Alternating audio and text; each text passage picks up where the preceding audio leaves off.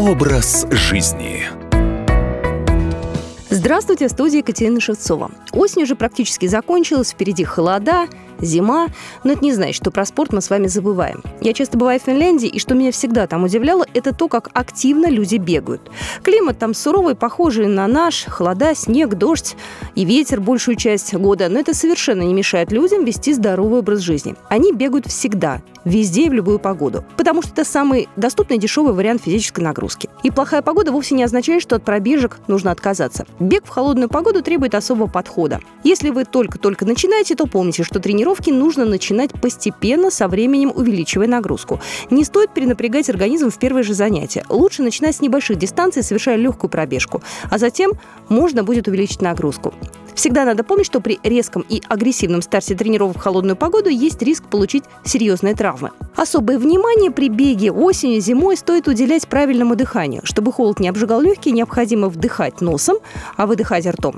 Эта рекомендация позволит избежать серьезных осложнений для здоровья ангины или, не дай бог, пневмонии. Главное помнить, что основной задачей бега в холодное время является укрепление и поддержание иммунитета, а не наоборот. Также не стоит забывать о правильной экипировке. В холодных условиях этот аспект очень важен. Одежда должна включать в себя сразу несколько предметов гардероба, включая базовый слой и верхний.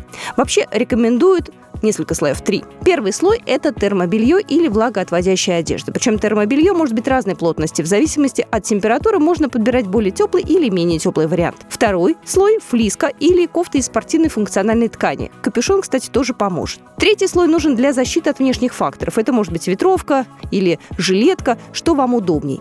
Ноги мерзнут гораздо меньше туловища, поэтому надевается на один слой одежды меньше. Перчатки лучше всего покупать с защитой от ветра и со вставками для сенсорных экранов на кончиках пальцев. Для более холодной погоды можно надевать варежки поверх легких беговых перчаток. Повязка на голову прежде всего должна защищать уши от ветра, поэтому материал должен быть соответствующий. Ну и важно, чтобы она удобно сидела на голове. Носки должны закрывать лодыжки, а компрессионный гольф – это вообще идеальный вариант для осени. Для более прохладной погоды можно подобрать шерстяные гольфы. Ну и обувь. Вопреки уверениям производителя о том, что специальные осенне-зимние беговые кроссовки спасают от холода и влаги, в реальности это не совсем так. От легких капель дождя они защитят, ну а если наступить в лужу, то они все равно, конечно, промокнут. Как правило, даже при минусовых температурах можно тренироваться на улице в обычных кроссовках. Если за окном мороз, то будет удобно надеть беговые носки или гольфы шерстью. Они действительно согревают ноги, даже когда они промокли. Ну и помните, специалисты не рекомендуют бегать зимой, если столбик термометра опускается ниже 20 градусов.